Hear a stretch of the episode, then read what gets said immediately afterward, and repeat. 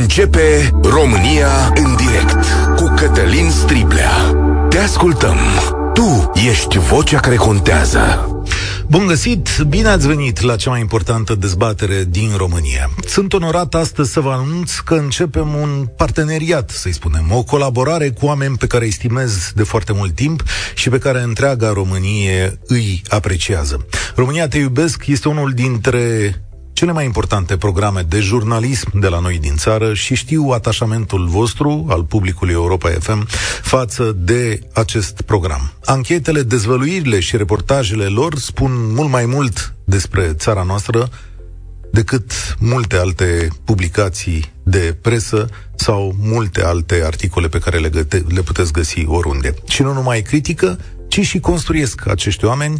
De asta am dorit să-i aducem cât de des la noi în studio, să discutați cu ei și să adăugați la ceea ce vedeți la televizor, experiențele voastre. Să completăm această poveste și cred că e cea mai fericită alăturare între cele două Românii.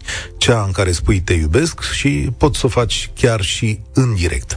Așadar, lunea în acest program din acest martie, oameni buni, realizatorii România Te Iubesc vin și povestesc despre ceea ce duminică ați văzut la televizor. Și facem lucrul acesta împreună, căci voi o să rămâneți în continuare principalii intervievați, să spun, în această emisiune. Poveștile voastre, opiniile voastre despre ceea ce ați auzit sau despre tema respectivă sunt la fel de importante. Astăzi, despre ce ați văzut aseară la România Te Iubesc, o poveste și un reportaj despre viețile obișnuite din Ucraina. Invitata mea este realizatoarea reportajului ProTV de aseară, de la România Te Iubesc, Camelia Donțu. Mulțumesc că ești aici. Bună ziua! Bun găsit! Cât timp ai stat acolo, Camelia? Aproape două săptămâni, cu tot cu drum. Drum, mi-ai spus așa, uh, e foarte aproape. Mi-ai spus, prima constatare, e atât de aproape că m-am speriat îmi spuneai. Da, e foarte aproape. Mă așteptam probabil și ideea de a avea războiul cât mai departe de casele noastre, dar pe de altă parte noi am plecat de aici, din București, în jur de 6 dimineața și la 7-8 seara eram deja în uh, Kiev. Asta e o zi de mers, e ca și cum ai merge la Timișoara. Exact. Și atunci am înțeles cât de aproape este războiul de casele noastre, de familiile noastre, de prietenii noștri. De asta acest război este important pentru noi. De aceea a fost reportajul la România te iubesc, pentru că Ucraina e parte din viața noastră acum. Din ce în ce mai mult. Și astăzi o să vă chem la telefon să ne povestiți despre cum îi ajutăm pe ucrainenii de aici. Pentru că ceea ce a făcut ieri Camelia Donțu e un lucru extraordinar. Ne-a adus poveștile oamenilor obișnuiți, nu știrile de pe front. Știm așa de undeva de departe că oamenii se omoară acolo între ei, dar acum am putut să văd și uh, încep eu. Am să te întreb mai încolo ce ți-a, ce ți-a pus eu un în gât. Dar e un moment în care am văzut în reportajul tău povestea avocatului din Kiev și apoi familia s-a rămas acasă și dialogul cu puștoaica aceea de 16 ani, în momentul ăla m-am oprit, adică spun am emoții și acum. spune-ne tu povestea lor. Muslim este un, nu este numele lui real, dar în general soldații nu-și folosesc numele real. Noi uh, am fost recunoscători că ne-a primit în familia lui. Um, și el are 50 de ani, este un avocat de succes în Kiev și are două fete, una de 16 ani, cea pe care ați văzut-o aseară la televizor și încă, încă o fată, încă o fică de 20 și ceva de ani are deja un copil care face voluntariat în momentul acesta și ne-a povestit și aici pe mine m-a, m-a marcat, a povestit cum a plecat el cu soția lui, de care în continuare este foarte îndrăgostit. Au plecat ei la muncă la 8 dimineață și a primit un mesaj pe telefon de la un uh, prieten. I-a arătat, uite ce se întâmplă lângă Kiev, el stând în Irpin, care este o suburbie a Kievului, un fel de Corbeanca de la noi. Și a zis, uite ce se întâmplă aici. Și în momentul ăla i-a zis soției sale, eu nu mai pot merge la serviciu, pentru că trebuie să mă duc să lupt. În Europa de astăzi, mie mi se pare înfiorător. Și a plecat la război, în blugi și în geacă de piele, fără armă, fără absolut nimic, să vadă cum poate, cum poate apăra. Și până seara avea deja o armă și stătea la uh, marginea Chievului, așteptând tancurile rusești. Ceea ce mie mi s-a părut... Uh... Copila lui de 16 ani cum vede lucrurile astea? A spus că nu a înțeles uh, patriotismul până acum, că vedeam filmele americane, cum e aceia erau foarte mândri, americanii foarte mândri, cu steagurile știm cu toții și a zis că ea nu înțelegea, era o adolescentă de 16 ani, uh, nu se înțelegea cu părinții și a spus că deodată totul s-a schimbat, pentru că a înțeles că trebuie să lupte pentru libertatea și viața ei. Și și-a schimbat și relația cu, cu părinții. Ca, da, acum a spus că sunt cei mai buni prieteni ai ei, că este foarte mândră de tatăl ei, uh, că o susține foarte mult pe mama ei. Din păcate, s-a maturizat peste noapte. Mulți copii am văzut în reportajul tău în această situație, adică mulți adolescenți, mulți oameni foarte tineri, vorbind despre sperietură, despre traumă. De fapt, cum e viața de zi cu zi pentru un civil în zonele astea? Când vorbim de orașele mari, gen Odessa, Kiev, viața e normală, ai putea spune. Poți să te duci la restaurant, poți să te duci, nu știu, să te plimbi în parc, dar cu amenințarea că oricând o rachetă, o bombă îți poate schimba viața, îți pune viața în pericol. Noi la Odessa eram la hotel, era totul normal, deodată s-a luat curentul, au început uh, alertele, tot orașul a trecut pe generator, era un huiet, un vuiet. Era haos. Dar ei trăiesc în acest haos foarte bine. Uh, ai fost după care, după care ai fost pe front? Am fost în Herson, da, da. Da, cum în... e experiența? În primul rând te întreb de unde atâta curaj, adică nu ți-a fost teamă? Adică ai mers în zone de bătălii. Nu ne-a fost teamă, pentru că ne-am asumat ce se întâmplă acolo și atunci nu-ți mai este teamă. Face parte și din uh, meseria pe care o avem. Um, în Herson e o experiență total diferită. Foarte multă lume a plecat de acolo, din 300 de mii de oameni au mai rămas vreo 60 de mii. Străzile sunt pustii. După ora șapte seara nu mai ai voie să ieși din casă. Ne-am găsit un fel de hotel unde am stat și de la început ne am ajuns undeva în jur de șase seara. Ni s-a spus că nu mai avem voie să ieșim după șapte până la șase dimineața, că nu avem, că este indicat să nu stăm cu lumina aprinsă în cameră, să tragem draperiile și cel mult să aprindem lumina de pe hol sau o veioză, pentru a nu deveni țintă. Pentru că acolo luptele sunt foarte aproape. Rușii trag de undeva de la 2 km de, de oraș, de pe malul stâng al Niprului. Și, și dacă ai o lumină, te expui. Te expui, devii țintă. ok, și noaptea aceea sau nopțile acelea, cum le-ați petrecut în condițiile, în condițiile astea? Um, cu lumina stinsă, ne-am odihnit, uh, se aude tot timpul, se aud tot timpul explozii, împușcături, dar și tu te obișnuiești foarte repede cu ele, pentru că oamenii de acolo așa trăiesc. Și atunci spui, dacă asta e normalitatea lor, trebuie să fie și normalitatea noastră, cel puțin atât timp cât suntem aici. Mai sunt civili acolo, Camelia? Da. Din păcate, sunt foarte mulți bătrâni pentru că nu au avut unde să se ducă și pentru că sunt probabil ca, nu știu, părinții și bunicii noștri, probabil mulți dintre noi am trecut prin această situație în care ei nu vor să-și părăsească locuințele. Și atunci ei vor să stea acolo, la casa lor, și nu vor să plece. Și este foarte greu, pentru că nu e mâncare, nu pot ieși din casă, e dificil. Cum, cum e cu mâncarea?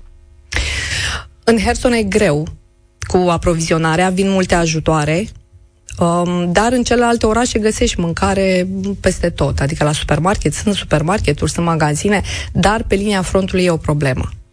Uh, ai spus așa în reportajul tău de la România Te Iubesc că autoritățile ucrainene nu comunică numărul de victime, numărul de morți să bănuiești din estimări independente că sunt peste 100 de mii, cred că... Da, de soldați. Soldați și aproximativ 7-8 mii de, de civili în da. momentul ăsta. Despre refugiați avem comunicatele ONU care estimează 8 milioane, adică uh-huh. mulți dintre ei veniți încoace. Care e percepția lor despre România în momentul ăsta? Ei când aud de România se bucură și uh, li se luminează fețele, pentru că românii noștri au reușit să ducă ajutoare, deci uh, foarte departe, au ajuns chiar și în Herson, aveau uh, un sat de acolo complet distrus de ruși, stătea pe generatoarele românilor. Noi n-am știut acest lucru. Uh, nu știu cine au fost curajoși și care au ajuns până acolo să ducă generatoare și atunci ei știu de ajutorul pe care noi l-am dat. Și sunt foarte bucuroși atunci când aud că noi le ducem mesajul mai departe, pentru că ei nu uh, se comportă ca niște victime, dar uh, vor, își doresc ca lumea să știe ceea ce fac rușii acolo. Cu Camelia Donțu, corespondent ProTV, sunt astăzi aici. Plecăm de la reportajul România Te iubesc prezentat aseară, pe care îl găsiți și pe voi în continuare, dacă vreți da. să-l uh, vedeți.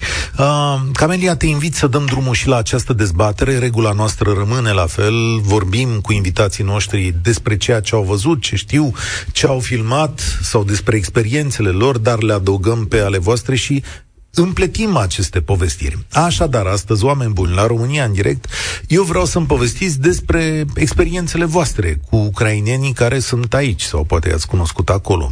Vreau să ne povestiți despre tipul de ajutor pe care îl dăm noi în această țară și da, o să vă zic și această întrebare, Vreau să știu cum funcționează programul ăsta, 50-20, despre care aud atâtea. Cineva îmi scria chiar mai devreme, domnule, a aruncat piața chiriilor în aer. Uh, nu e un tip de ajutor cel mai corect pe care îl putem da, sau nu, nu maniera în care funcționează e cea mai corectă. Și vă invit așa, la 0372069599, să ne spui ce fel de ajutor au nevoie acești oameni, cum funcționează 50-20, ce experiențe aveți și da, Spuneți povestea ucraineanului pe care îl știți lângă voi, familie, cu copii, uh, oameni buni care stau aici, uh, în general femei cu copii și bărbați, și știu că sunt lucrurile împărțite aici în, uh, în chestiunea asta. Mai știi, nu știu dacă ai apucat să filmezi, ai filmat ucraineni și în România, Camelia? Uh, nu, doar imediat uh, atunci când au venit, după aceea nu, doar am auzit și eu povești. Ok. Bun, păi atunci să mergem mai departe. Mă întorc la povestirile tale, în mod evident, pentru că mai am acolo. Trebuie să-mi descrie alarma aceea pe telefon care este citită de Luke Skywalker, uh-huh. ceea ce mai este să te gândești lumea modernă e absolut într-un fel de neimaginat, da. Au același simț al umorului ca noi. Da. Cu, și noi da. reușim să facem deci, glume din... Pentru, pentru cine nu, da, hai că revin, pentru cine nu știe în momentul în care se pornește alarma aeriană, telefonul vorbește cu tine prin vocea din războiul stelelor, da? Hai la 0372069599 cu Camelia Donțu astăzi. Sorin, Bine ai venit la noi și mulțumesc pentru răbdare. Bună ziua! Vă mulțumesc încă o dată pentru ocazia de a intra în direct, am mai intrat odată. Îmi pare rău că n-am văzut reportajul de aseară după ProTV, dar asta pentru că mă întorceam din Ucraina. Ok, de ce? Ce făceai în Ucraina? Uh, povestea a început din martie, am fost voluntar câteva zile în Vama Isacea. Am început să cazez uh, uh, ucrainieni la mine acasă, nu exista programul respectiv, nu am cazat decât la mine acasă și am cazat și în iunie-iulie anul trecut o mamă cu un copil care ne-a intrat la suflet foarte mult. Uh, ei s-au întors în Ucraina pentru că, mă rog, au fost niște probleme familiare, uh, dar am ținut legătura, i-am vizitat, le-am mai dus cadouri pentru la mic și așa mai departe. Acum a trebuit să mă duc să iau din nou. De ce? Problema este că nu este într-o zonă de conflict, dar cei care sunt în zone amărâte, și despre asta nu se știe, au niște salarii foarte mici, care salarii au început să vină cu întârzieri foarte mari. Ok. Deci ei, practic, din ce mi-au spus mie, uh, banii care îi luau la salariu le ajungea maxim pentru o săptămână pentru mâncare. Strict mâncare. Și uh, aici ce o să facă? Din ce, din ce trăiesc? Din ajutorul nostru aici, guvernamental? Teoretic, acum, ieri seara am ajuns, practic la 9 seara. Uh, încercăm să ajutăm, practic stau pe cheltuiala noastră, ca să zic așa. Uh, vrea să se angajeze, să încerce mama să se angajeze. Uh, copilul să urmeze o grădință, că nici asta nu se prea putea. Am înțeles, din păcate... să intrăm și în program. Am înțeles, din păcate, mai... că chestiunea asta cu grădinițele parcă nu prea mai funcționează. Așa am povestesc diversi oameni, am căutat zilele astea pă, recent pentru un copil ucrainean și nu am reușit să obțin cele mai bune relații dacă poți să aduci un copil ucrainean la grădiniță. Sper că acolo la voi să, să, să se poată. Sorin, stai o secundă cu noi, că vreau să întreb ceva pe Camelia. Am văzut în reportajul tău exact chestiunea asta, ai avut unghiul ăsta despre afacere, adică mai merge economia acolo sau cum se întâmplă ceva cu oamenii ăia? Că aveau diverse lucruri ca într-o viață normală. Cifrele oficiale spun că economia s-a contractat cu 30% în 2022, deci o treime din economie nu mai există. Și, într-adevăr, în zonele acestea mai sărace, cum a zis și Sorin, e foarte greu pentru că nu mai au ce să muncească, nici măcar la câmp nu mai pot merge pentru că terenurile sunt minate, în zon, mai ales în uh, zonele de război și nu numai.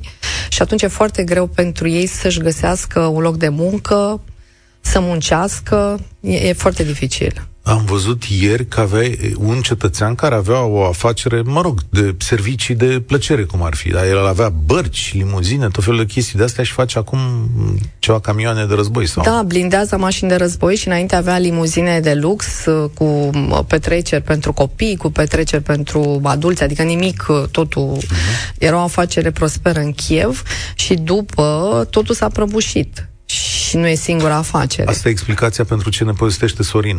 Bun, Sorin, și acum speranța voastră, spui, e să intrați în 50-20? Da, acum asta, aș vrea să vorbim de program. V-am spus eu că zis dinainte, programul a început, a fost o intenție bună, din păcate, în momentul ăsta este un dezastru total. Și am să vă spun de ce. În primul rând, Uh, e adevărat că se face o afacere de, de ambele părți, adică și românii fac afaceri și ucrainieni. Au apărut o grămadă de uh, agenți imobiliari ucrainieni care închiriază, închiriază, vorbește cu proprietarii pentru număr, pentru persoana lor și de fapt ei după aia cer niște bani și dau altor ucrainieni care ori n-au acces la internet, ori să descurcă mai greu. Okay. Uh, românii fac afaceri pe treaba asta la modul că încearcă să închirieze la cât mai multe persoane pe un spațiu cât mai mic. Uh-huh.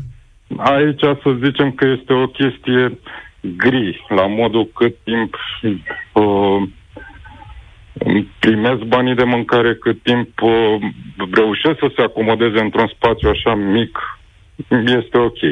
Bun. Dar cum ai modificat? Pentru că eu știu, principala problemă este că banul vine la proprietarul român în loc să se ducă direct către uh, familia din Ucraina. Nu cum? cred că asta e problema, da, pentru că ei nici nu știu să uh, cumva să se descurce foarte bine.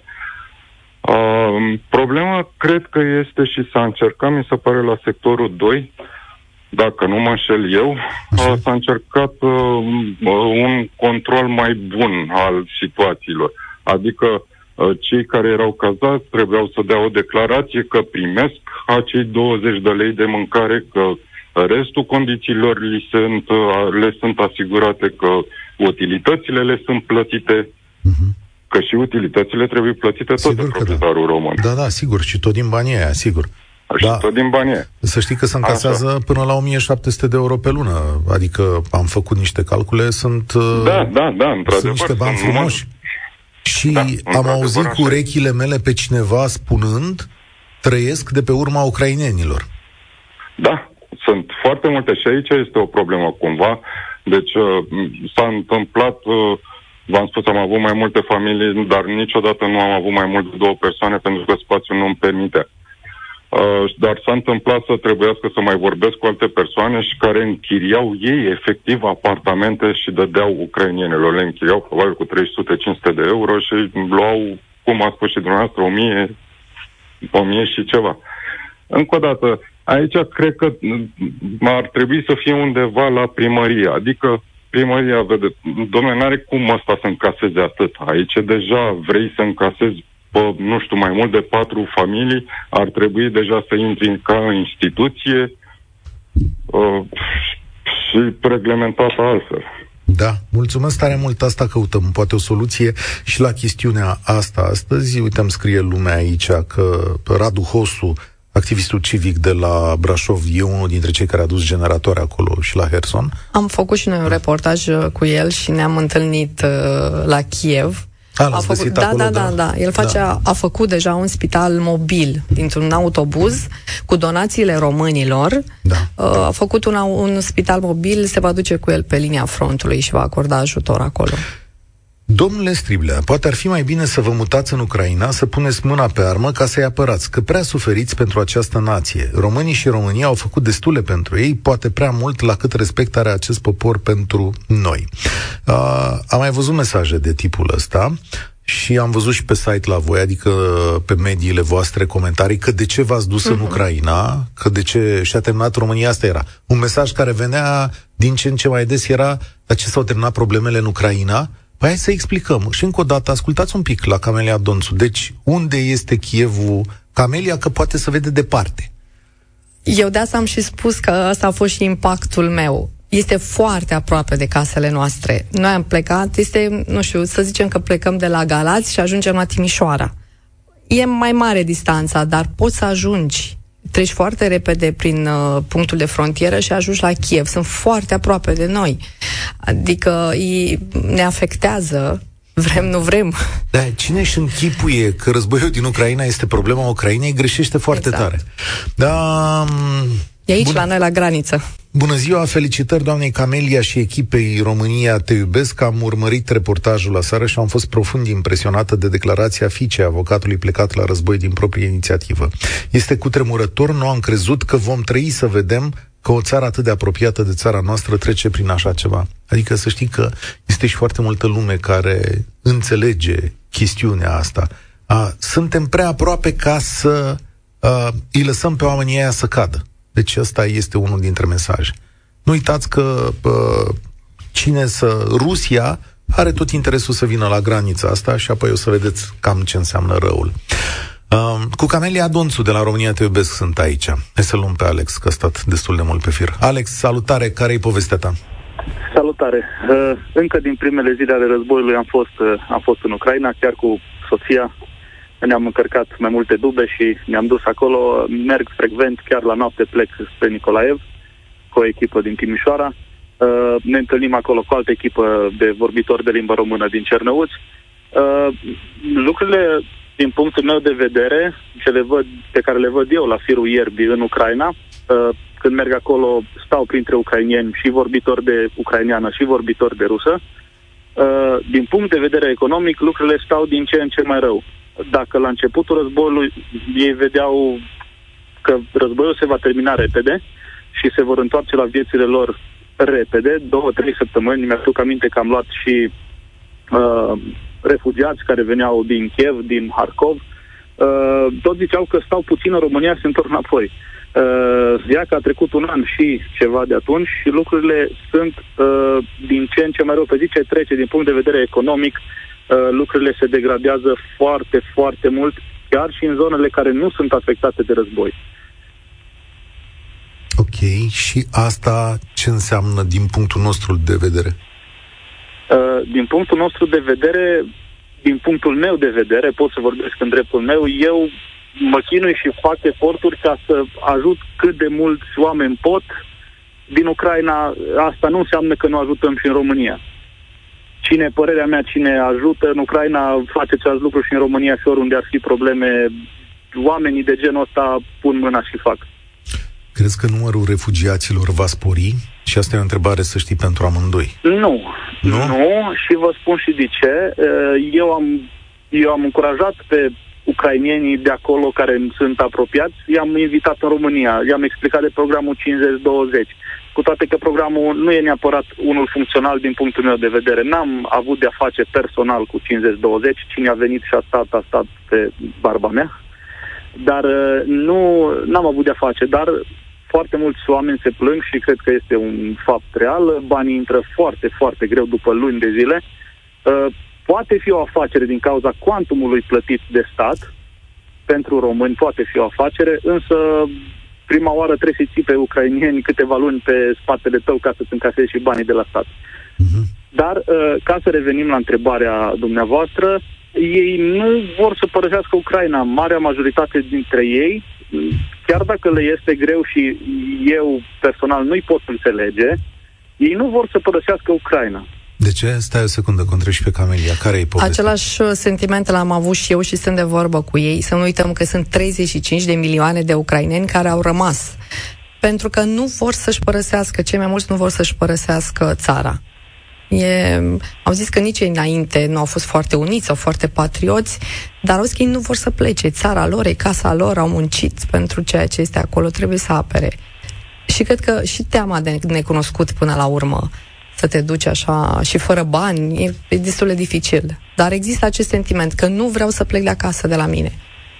Da, e foarte și interesant. Dacă, dacă îmi permiteți încă o observație pe acest subiect, uh, pentru ucrainieni, mai ales ucrainienii sub medie, mă refer aici la media veniturilor, la nivelul de trai, uh, nu prea știu ce înseamnă România. Deși unii sunt destul de aproape de granița cu România, o trebuie să le explic pe hartă de unde vin. Deși erau la 200 de kilometri de graniță. Știau Republica Moldova, auziseră de limba moldovenească, dar nu de limba română și de România. România era undeva pe altă planetă. Da, pentru că suntem Ei... pe altă planetă ideologică și lingvistică. Adică aici da, se trage un exact. zid mare de tot între două civilizații. Exact. A, pentru noi, cu tot cinismul de brigoare aici, o Ucraina independentă și liberă și care este atrasă de Europa e o pavăză în calea Rusiei.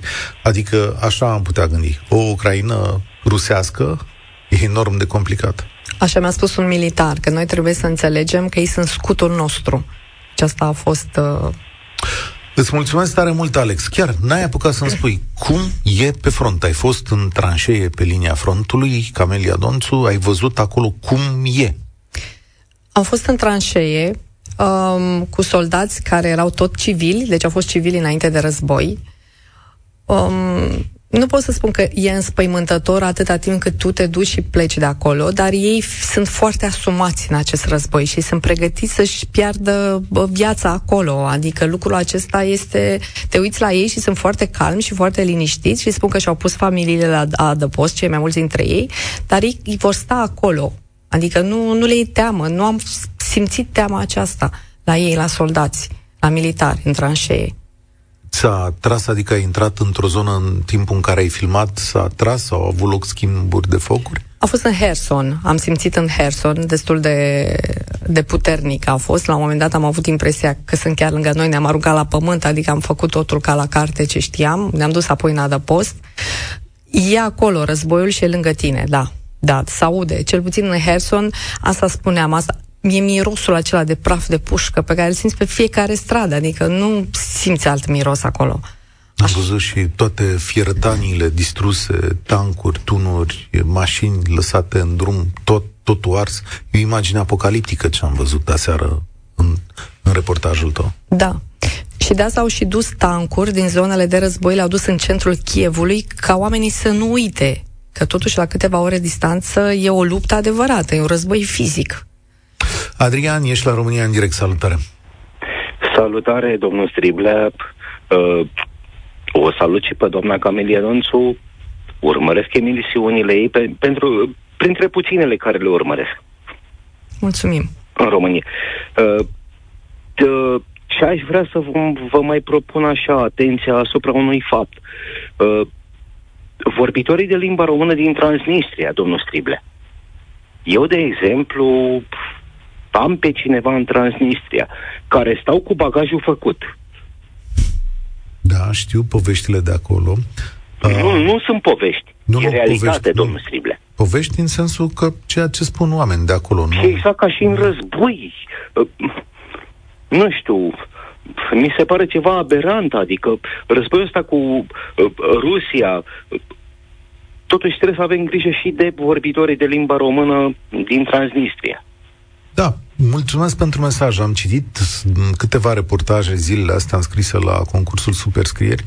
Unul dintre ele avea exact această temă despre soarta românilor care sunt în Transnistria, despre da, dificultățile care pe care sunt le au obligați să vorbească limba rusă, domnul Sunt Stible. obligați, da, în mod, în mod evident. Și oamenii nu au curaj să vorbească nici măcar pe stradă dacă Păi sunt nu pot abordați. să vorbească. Da. E o situație de frică acolo. Uh, Dar sunt români. În mod evident. În mod evident. Acum, da. să știți că România... Iar cu Ucraina, scuzați-mă, cu Ucraina uh, sunt două tabere. Eu, de exemplu, am uh, cetățenia română și uh, domiciliu în Germania. În Germania au început pentru că au venit uh, cum au venit ucrainieni, nu aceea care vorbește doamna. Care beneficiază, ca și în România, de niște bunuri, de niște... și au cu bani și au început să fie aroganți, știți? Sunt oameni și oameni, da, adică știu povestea Da, da, da, nu putem să categorisim un popor datorită unor... Bun, și acum, uite, și eu în România, asta am auzit povestea așa, cineva care mi-a povestit, a avut câteva zile libere, la un hotel din Bucovina, unde erau, printre alții cazați, bărbați ucraineni, bărbați, ca da, și da. mine, așa, ca da. vârstă, și i-a întrebat persoana respectivă, care culmea ești din familie la mine, de ce nu sunteți la război? Hm. Răspunsurile au fost care și cum. Vagi. Acum, vagi, da. De ce nu sunteți la război? Sigur, nu pot să-i judec, Uh, există și nu, astfel nu de cazuri. Nu un popor. Dar voiam să. Nu, nu, nu pot să-i judec după ei la nivel de popor. Voiam să vă întreb care e, uite, în Germania percepția asupra acestor Da, refugiați. da, în percepția în Germania, de exemplu, vă spun, eu am rezidența în Germania și vă spun, au fost cazați și au fost niște manifestații. Eu locuiesc în Leipzig. Așa. Da, au fost manifestații să-i scoată din hoteluri de lux. Uh-huh. De ce? Care, care era ideea? Pentru că beneficiază de prea mulți bani și prea multe și, cum să vă spun, sunt cu mașini străine, sunt cu nasul pe sus, sunt cu, vor drepturi, vor, nu știu, adică e o, e o problemă cu, nu cu cei care sunt, exact cum a spus uh, doamna, cei care într-adevăr trăiesc și luptă pentru patrie. Nu, au scăpat și infractorii ca să spun așa. Dar nu știu dacă toți sunt infractori. Mă și eu în București. Sunt multe mașini cu număr de Ucraina care sunt mașini... Nu, nu, să le ajute Dumnezeu să Acum, știți cum e? Uh, nu, nu, eu am întotdeauna această remarcă. Dacă, Doamne ferește, se întâmplă ceva la București, să vedeți cu ce mașini fugim noi din București. Adică... Da, da, da, da, da. Nu, nu, nu vă contrazic. Domnul dacă, Triblea, nu vă contrazic. Dacă pleacă nu, nordul ferește. Bucureștiului, dacă pleacă nordul Bucureștiului, pare că am plecat, că suntem o nație de milionare, adică, na, Uh, da, da, nu, nu, nu vă contrazic. Da. da. Totuși Aveți idee? Da, dilemă. știu, știu, e o dilemă. Tocmai de asta vorbim aici, tocmai de asta uh, colega noastră... Și nu știu cum să o facem. Și noi, că noi ca popor suntem foarte maleabili, să Bun, știți. dați-ne o soluție, că despre asta e vorba. Uite, de exemplu... Păi soluția ar fi da? să-i luăm pe toți. Eu pot să iau ucrainieni. Doar să nu pentru afaceri. Știți că e programul acela în care, eu vă spun, uh, am venit în România, mai am o casă pe la țară, bun, lângă mine, într-o comună, e 2 milioane, vă spun, 2 milioane vechi, 200 de roni, cazarea pentru ucraineni care încasează acest uh, om. Da? Da. E, să vă zic eu, uite, mulțumesc tare mult, uh, Adrian, cred că era, nu? Uh, Uite, poveste aici. Localitatea Petrova, nu știu dacă o știi, Camelia, când te duci să faci inspectorul pro, îți dau acest subiect de la Petrova din Maramureș, unde statul a decontat cheltuieli cu cazarea și hrana pentru 700 de refugiați, 117 petroveni funcționari ai primăriei, dar și localnici, au primit bani fără să aibă în gazdă vreun refugiat. Deja sunt dosare penale. Unii dintre localnici au declarat că ar fi avut în gazdă și 60 de refugiați. În februarie au fost descinderi la primărie. La un moment dat, primarul de acolo zice, domnule, nu am putut să mă opun, am avut amenințări cu moartea și cu de toate. Cum puteam să mă opresc când au fost atâția bani? Ceruse primăria din Petrova la un moment dat 2 milioane de euro pentru refugiații din comună, care nu erau după cum apare aici. Uh, da, una peste alta, a, am spus așa, că trebuie să-mi povestești cum e cu aplicația, cu Darth, nu cu Darth Vader, cu Luke Skywalker. Pe care ai auzit-o în Kiev, da. Da, prima dată, deci te anunță, există aplicația, selectezi zona din Ucraina unde te afli și primești alertele de raid aerian. În momentul în care se pornește alarma uh, auzi vocea. Eu nu am realizat prima oară, deși am fost, uh, sunt fan al, uh, război, al filmului Războiul Stelelor, dar când se încheie alerta, care poate dura 2, 3, 4 ore, 4 ore este acel uh, May the Force be with you. Și în momentul ăla am înțeles că e vorba de războiul stelelor. V-am zis, uh, ei au un simț al umorului asemănător cu, cu al nostru, dar actorul uh, a dus acolo peste 500 de drone de război, adică s-a și implicat umanitar în, uh, în Ucraina. 0372069599 să sărim un pic peste ora 2, dacă ne permiteți. Sunt cu Camelia Donțu de la România Te Iubesc. Este primul nostru episod de aici încolo, lunea, ne vom întâlni cu anchetele România Te Iubesc și uh, pentru că avem multă lume înscrisă pe fir, uh, vreau să vă dau posibilitatea la cât mai mult să vorbiți despre ce vedeți voi în relație cu ucrainenii. Cred că suntem la Lucian. Salutare, Lucian, bine ai venit! Salutare, uh, bine v-am găsit. Eu sunt căsătorit cu o ucraineancă din Crimea, din Simferopol. Uh, casă de piatră, cum se spune. Sau în da, Ucraina. Da, are, și, are și cetățenia română, între timp a domnit. Și da. ne-am luat în casă imediat când a început războiul, de la, do, de la Dniepru, două familii. Una dintre ele este româncă la origine. Are do, do, depuse actele la Ministerul Justiției din 2018. Și nici acum nu a primit un răspuns. Încercați dumneavoastră radio, să sunați la Ministerul Justiției, secția pentru cetățenii, să vedeți dacă vă răspunde cineva. Nu dacă răspunde nu nimeni, sunteți, stați liniștiți. Dacă, da, nu, e... dacă nu sunteți din sistem. Uh, știu dacă că se sistem, răspunde, se răspunde, știu de la Basarabeni că se răspunde destul de greu, că pe procedurile... Nu, eu vă spun, eu încerc de 2 ani de zile. Ok. Eu încerc de 2 ani de zile pentru am familii de lângă Odessa. Noi am mers foarte mult în partea români. Sunt în Hunedoara. Lucrează la cod cu românii. Nu știu românește bine, într-adevăr, pentru că așa a fost sistemul. Dar cetățenia nu cred că le va da niciodată, pentru că statul nostru are frică de Rusia. Zici tu că despre asta e vorba? Păi și noi am Eu dat zic, cetățenie la nici nu știu cât. La, Moldova, la Republica Moldova. Un milion de moldoveni, la ucrainieni, da. Nu la ucrainieni. Teritoriul românesc a fost până la Odessa, să nu uităm. Deci, oh. acolo istoric, noi avem vorbitori. Eu când mergeam la Simferopol, an de an, din 2000 până în 2014, când eu, eu luat, se vorbea românește până la granița Odesei, până la intrarea în oraș. Ok. nu mă întreba la graniță Sto și în Transnistria, apropo că mai ziceau de Transnistria, vorbesc mai bine ca și noi. Vorbesc româna pură, a rămas surprins. Spune-mi. Noi vorbim în dialect, vorbim oricum, dar ei nu. Oamenii care, stau, oamenii care stau la tine astăzi sunt încadrați în programul ăsta 50-20? Da, da, da, da, da. da. Și la cum, noi, cum funcționează? La... Ia, spune-mi și mie. Funcționează, la noi la Hunedoara, la primărie la început nu funcționează de fel. Dar pe urmă să dea drumul funcționează chiar bine. Uh-huh. Deci nu pot să zic că nu funcționează.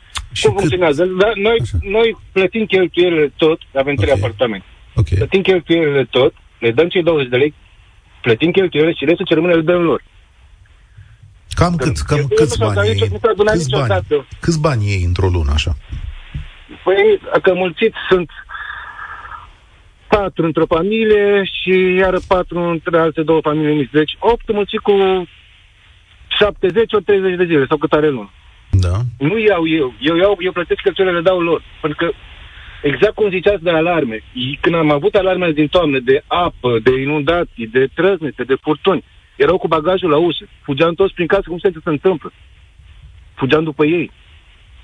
Deci, eu trăit o traumă imensă, imensă. Și acum stau să, să cerșească cetățenia română până, în moment ce ei muncesc. Muncesc pentru, plătesc taxe la statul român. Nu stau în, chiar în banii ăia. Toate femeile da. muncesc. Da. Școala, apropo, școala, nu mai vorbim de școală, nici o proptă, nici un sprijin.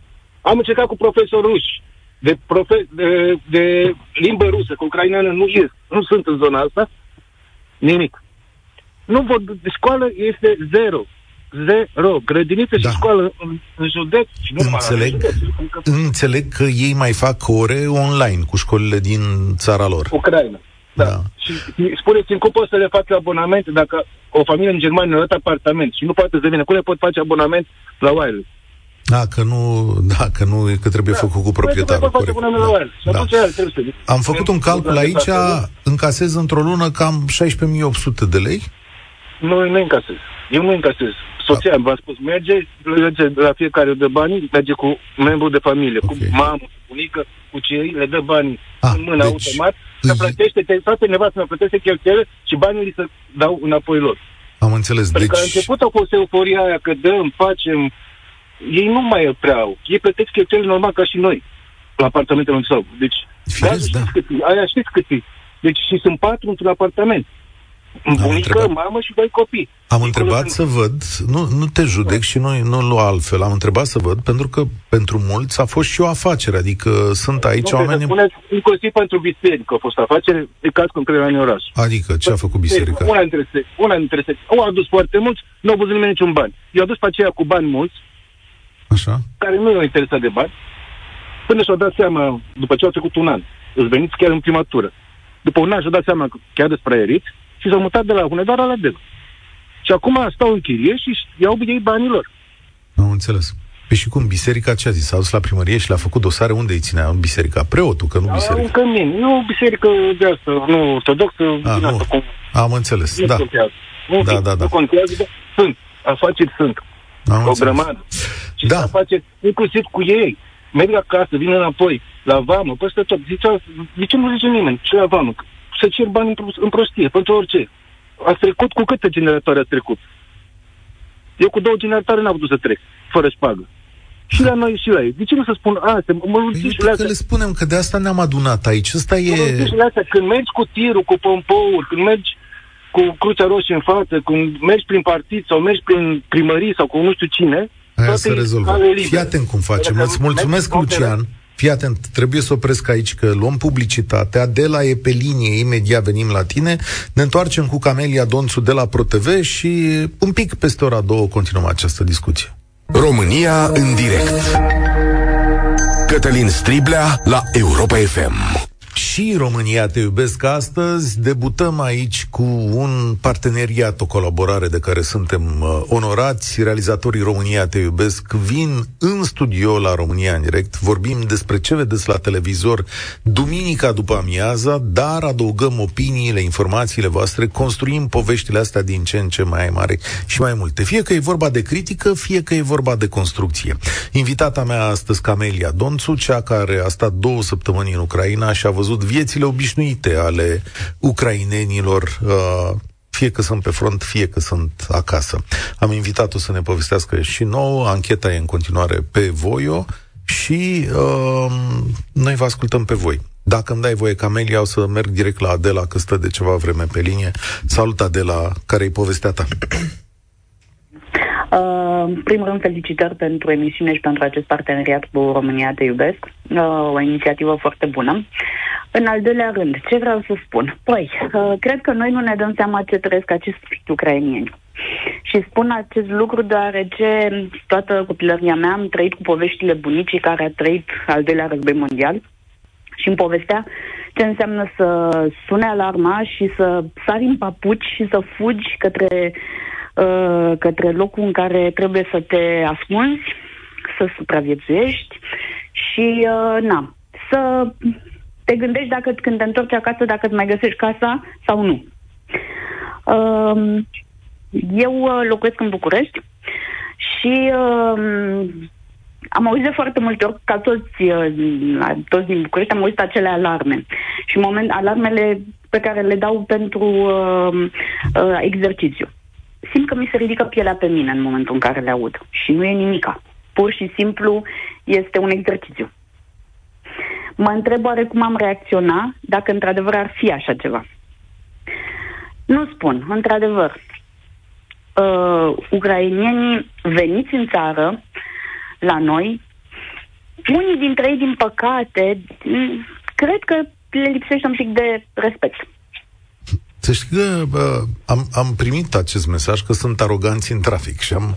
Exact. Nu știu ce înseamnă arogant în trafic, dar am început să zâmbesc gândindu-mă la cum conduc românii, știi? E, bineînțeles. Deodată corect, Nu ne... am zis, uh, mm, ok, sunt unii. Nu știu dacă neapărat pot spune eu în trafic, eu spun locuiesc lângă o școală, Așa. unde, apropo, uh, s-au făcut, s-au format clase pentru ucrainieni speciale. Este în centrul Bucureștiului, este școala Enăghiță Văcărescu numărul 74 și în fiecare zi văd mămici care își așteaptă copii, sunt ucrainieni, ce le aud că vorbesc între ele și aud uh, învățătoarea sau profesoara cum vorbește în limba lor în clase, se aude Ok. când crește acolo. E un lucru foarte frumos, e o inițiativă foarte bună și este normal că acești copii sau aceste familii care vin în țară trebuie să aibă acces la educație, că nu, adică e normal. Trebuie să aibă acces la sănătate, din nou, e normal. Sunt și ei oameni la rândul lor. Acum, uh, ce să zic, sunt pro și contra păreri. Eu cred că trebuie să vedem un pic dincolo de această, nu știu, a noastră, aceste orgolii ale noastre în care spunem, domne, dar ce s-au terminat problemele în țara noastră și trebuie să le rezolvăm pe ale celorlalți. Nu o să se termine problemele niciodată. Nici în țara noastră, nici în alte țări. Totul este să fii om, din punctul meu de vedere, și să te gândești atât. Eu cum aș fi dacă la noi în țară s-ar întâmpla acest lucru? În primul rând, și în al doilea rând, repet, nu cred că știm ce înseamnă să fugi, să te ascunzi și să te întrebi, oare mai îmi găsesc casa? Aici poate să-ți povestească invitata noastră. Deci cum e momentul ăla în care auzi alarma? Te gândești încotro să o iei. Dacă trebuie să te ascunzi, nu trebuie să te ascunzi. Te duci la subsol, nu te duci uh, pentru că nu vezi racheta chiar lângă tine. Dar e. Uh, și exact ce, ce spunea uh, doamna, când m-am întors din Ucraina au fost acele repetiții în București pentru alarme și în momentul în care am auzit alarma în București, cred că a fost într-adevăr, am simțit un gol în stomac după cele două săptămâni, că stând acolo ești în vria aceea, adrenalina nu simți, dar când am ajuns acasă și am auzit alarma, în momentul ăla am înțeles că dacă se întâmplă ceva în blocul meu, eu ce fac? Încotro o iau. Da, da. O exact. chestie exact. foarte interesantă în ce ai uh, filmat tu și am văzut ieri, unul dintre mesajele de alarmă spune așa, nu fi prea încrezător. Exact, încredere. O, excesul Ce? de încredere îți poate fi. Pentru că ei s-au obișnuit deja cu aceste alarme și nu mai fug spre adăposturi. Uh-huh își continuă viața liniștiți, dar rachetele încă omoară oameni în Kiev, de exemplu, în capitala lor și atunci tu trebuie să te ascunzi. Înțeleg că la școli părinții sunt chemați să-și ia copiii în momentul în care sunt alarme, dar adulții, într-adevăr, știți vorba aceea, mie nu mi se poate întâmpla. Da, dar da. apropo cum e, există, există școală fizică, adică să duc copiii la școală, să zicem la Kiev, sunt așa 300 într-o școală? Da, da, uh, ei încearcă să-și ducă viața normal, dar în momentul în care sunt alarme sau cum a fost atunci cu 24 Așa. februarie când se împlinea un an, recomandarea a fost ca elevii să stea acasă și două zile au fost școlile online. Și dacă deprinde o alarmă din asta, când ești cu suta de copii la școală, vin părinții? Vin și... părinții și iau, da.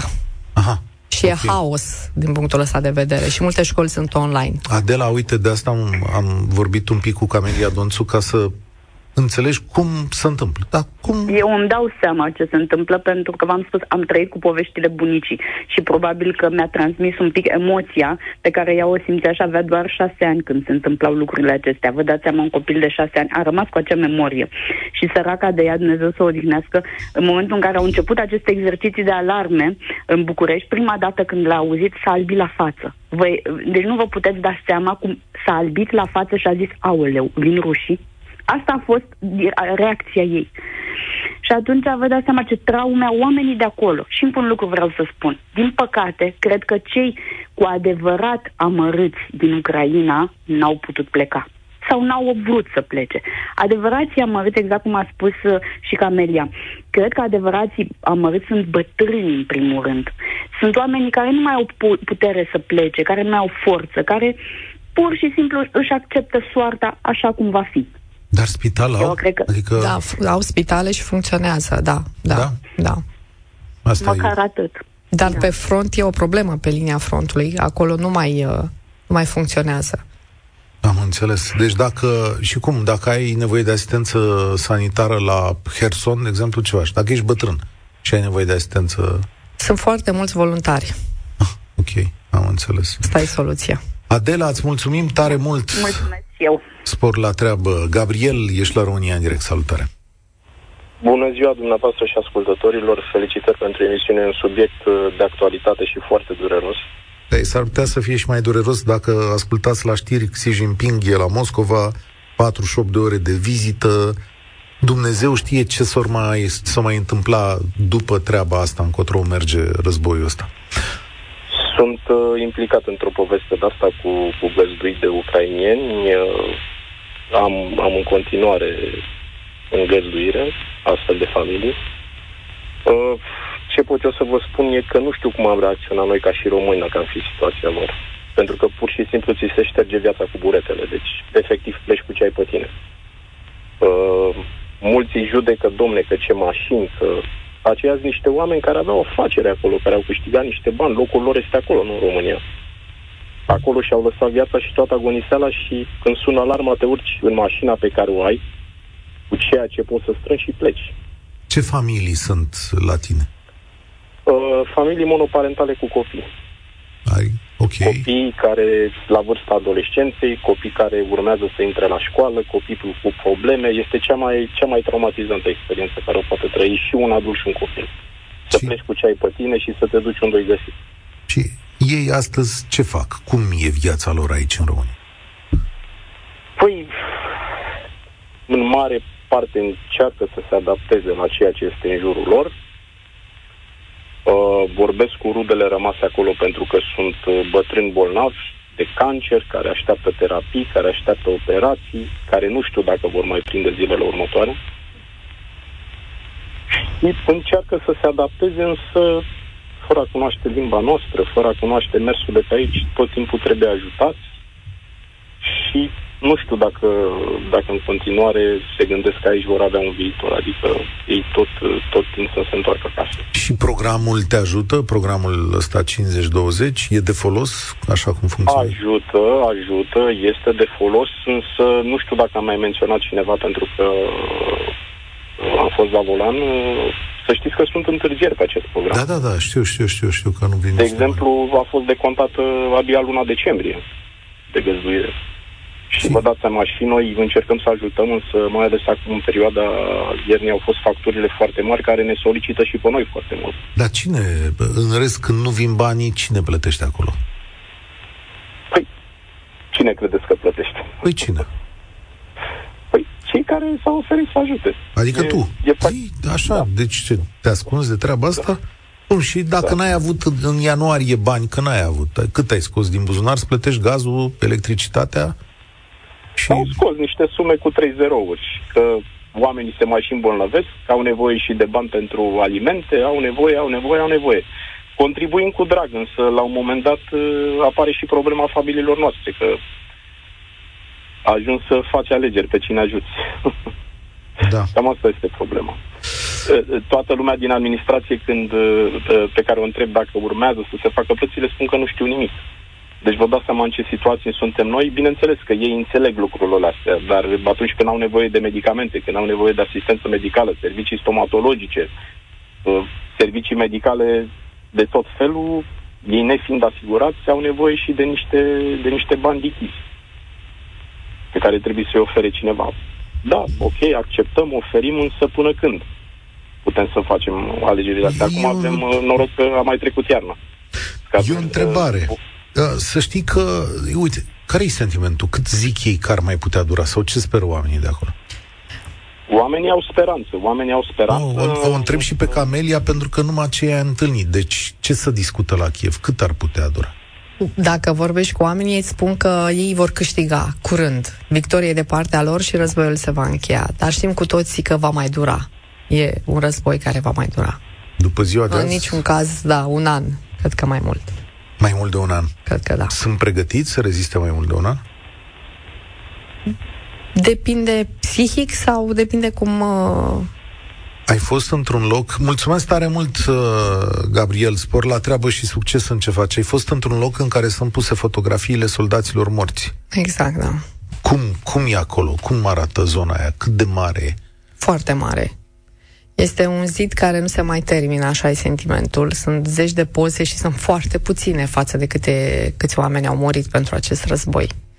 Și când îi și vezi fizic, într-adevăr, e un sentiment foarte puternic.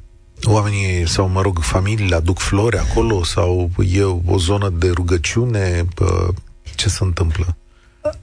Fiind în perioada în care s-a împlinit un an de la invazia rusă, erau flori și veneau familiile acolo, într-adevăr, da, și aprindeau lumânări, cum se întâmplă și la noi. Dar în fiecare cimitir, și pe mine asta m-a impresionat, în fiecare cimitir pe lângă care am trecut, am și fost la Bucea în cimitir, există steagul lor, steagul galben-albastru, semn că acolo cineva și-a pierdut viața în acest război și nu există cimitir fără steaguri. Ai stat de vorbă cu mulți oameni care au pierdut pe cineva acolo. Da.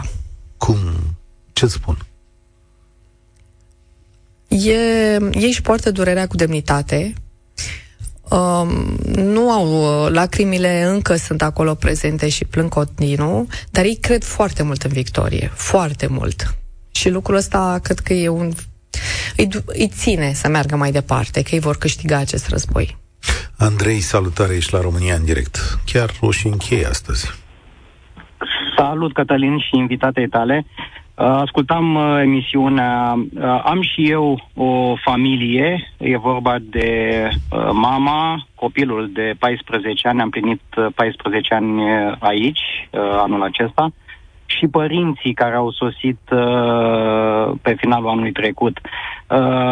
Eu am ales ca 70% aproape din uh, ajutorul pe care îl primesc uh, găzduindu-i, să le dau, uh, să-l donez practic lor. Ascultam și în emisiune, ascultam și, s-au întrebat printre prieteni, printre cei care mai au, am auzit fel de fel de, de lucruri, faptul că unii au ajuns să trăiască din, aceste, din acest venit, practic. Eu am considerat că este un ajutor pe care Uh, care trebuie să ajungă la oamenii ăștia uh, datorită situației în care, în care se află. Uh, așa mi se pare normal. Nu știu ce fac alții, nu știu cum gândesc, dar așa cred. Deși părerile, ascultând emisiunea mm, timp de un sfert de oră, am văzut că sunt împărțite. Hai să ne punem în situația lor. Uh, Uh, și noi, dacă am fi în, în această situație, uh, ar trebui să fim ajutați. Să privim lucrurile ca, ca simpli oameni, până la urmă, uh, dincolo de faptul că sunt în vecinătatea noastră, dincolo de, nu știu, problemele care au fost de-a lungul istoriei. E o situație pe care nimeni n-a putut să o prevadă și chiar, uh, aș zice, in extremis. Asta e punctul de meu de vedere. Evident că ne dorim ca lucrurile astea să se termine uh, în bine pentru noi toți și pentru ei cât mai repede. Hmm. Vedeți că aici împreună avem un semn de îndoială, cel puțin că e repede. Că așa, da. în victoria ucrainenilor, cred că suntem datori să credem, dar mai departe de atât, uh, nu știu când s-ar putea petrece chestiunea asta. Și trebuie să ne armăm cu enorm de multă rezistență. Cât ești dispus să dai ajutor acestor oameni? Uh, atâta timp uh, cât, uh, să zicem, statul suport, uh, îmi înțeles că oricum banii aceștia sunt uh, în mare parte fonduri europene, adică sunt un ajutor din partea Europei, dar nu numai, și uh, personal uh, aș fi dispus. Evident, nu la același uh, nivel, știm cu toții cât se încasează, până la urmă e vorba de 20 de lei masă pe zi și 50 de lei uh, cazare, da? Uh, sunt niște sume, într-adevăr, de aia poate și unii au ales să, să trăiască din acești bani. Dar eu am considerat că îi primim tocmai ca să-i ajutăm, practic, pe, pe acești oameni, nu să, să ne să ducem noi mai bine. Să știi că, deci, da, uh, întotdeauna în război o să vezi și lucruri bune și lucruri rele și lucruri de neînțeles în foarte multe situații. Uh, îți mulțumesc tare mult pentru ajutorul pe care îl dai și pentru contribuția asta nu numai la România în direct, dar uh, la tot ce înseamnă viața acestor oameni. În Irlanda se dau 800 de euro sumă fixă de la 1 decembrie. În Bulgaria, uh, indiferent de numărul de persoane găzduite, în Bulgaria s-a scăzut de la uh, 100 de lei, cum ar fi la noi, la 37 ajutorul pe persoană. În Germania sunt diverse niveluri, sume diferite, dar doi refugiați adulți cu doi copii sub 5 ani primesc 1378 de euro. Asta e mai puțin decât la noi. Cred că noi Cred putem că să ajungem la o sumă mai mare. În Regatul Unit funcționează o schemă de sponsorizare prin care refugiații primesc o locuință, iar proprietarii pot primi 350 de lire sterline o singură dată și dacă aplică. Și în Olanda suma per refugiate comparabilă cu cea din România, diferența esențială că ea ajunge direct la beneficiari, nu la proprietari sau la alți intermediari ceea ce face sistemul un pic mai bun. Dar finalul îi va aparține Cameliei Donțu. Înainte însă avem o întrebare aici de la o doamnă ascultător. Zice așa, și uite, interesant, s-a uitat aseară la emisiune, și o întrebare complicată, nu-ți ascund. Mi-a rămas în minte un aspect care nu îmi dă pace. Cum adică în Ucraina oamenii merg la restaurant? Pentru ei nu este război în țara lor? Pentru ei este război în țara lor, dar asta este metoda lor de a lupta cu acest război. Nu vă închipuiți că poate sunt petreceri, cum au fost și la noi în pandemie, nu știu, nu știu să vă zic lucrul acesta, dar ei merg la restaurant um, să-și ducă viața mai departe e război, dar de un an de zile gândiți-vă că ei trăiesc sub aceste bombardamente. La un moment dat, într-adevăr, pentru ei înfiorător, pentru ei obișnuință și așa aleg ei să lupte cu acest război, să-și vadă de viață mai departe. Pentru că este important, într-o astfel de situație, să rămânem cu mințile întregi. Indiferent cum sună, este foarte important, pentru că cineva trebuie să muncească în țara aceea, trebuie să meargă în continuare la școală, deci lucrurile trebuie să și-au redefinit normalitatea și testează limitele, dar trebuie să trăiască. Sunt 35 de milioane de oameni acolo. Acum te-ai liniștit, ai venit de ceva vreme, Camelia Donțu, din Ucraina, te-ai așezat, te-ai, poate mintea se golește de ceea ce pă, ai trăit acolo, de emoțiile, de senzațiile alea, dar acum o lună mai târziu, după filmările pe care le-ai făcut, care-i sentimentul tău? Ce ți-a rămas în inimă și în minte? Um, oamenii de acolo seamănă foarte mult cu noi fizic. Am avut sentimentul că sunt, uh, chiar dacă limba nu e aceeași, că sunt la mine în țară și faptul că într-o zi ni se poate schimba viața într-o clipă și tot ceea ce avem este trecut, uh, prezentul nostru, trebuie să luptăm pentru el și trebuie să avem grijă de libertatea și suveranitatea noastră. Acest sentiment l-am acum. E prezentul, e tot ce avem și ei sunt foarte aproape de noi. Camelia Donțu este corespondent ProTV, realizatoarea episodului de ieri de la România Te iubesc. Eu sunt Cătălin Striblea. Aceste întâlniri vor continua cu toți realizatorii uh, ProTV din echipa România Te iubesc. Vom vorbi despre anchetele și subiectele lor și în săptămânile următoare. Deocamdată mâine, la România în direct, avem din nou aspeți. Cătălin Drulă, președintele USR, o să pășească în studio, așa că vă aștept și pe voi. 0372069599 de asta vă înscrieți mâine. Deocamdată punem punct aici. Eu sunt Cătălin Striblea, spor la treabă. Participă și tu, România în direct, de luni până vineri, de la ora 13 și 15.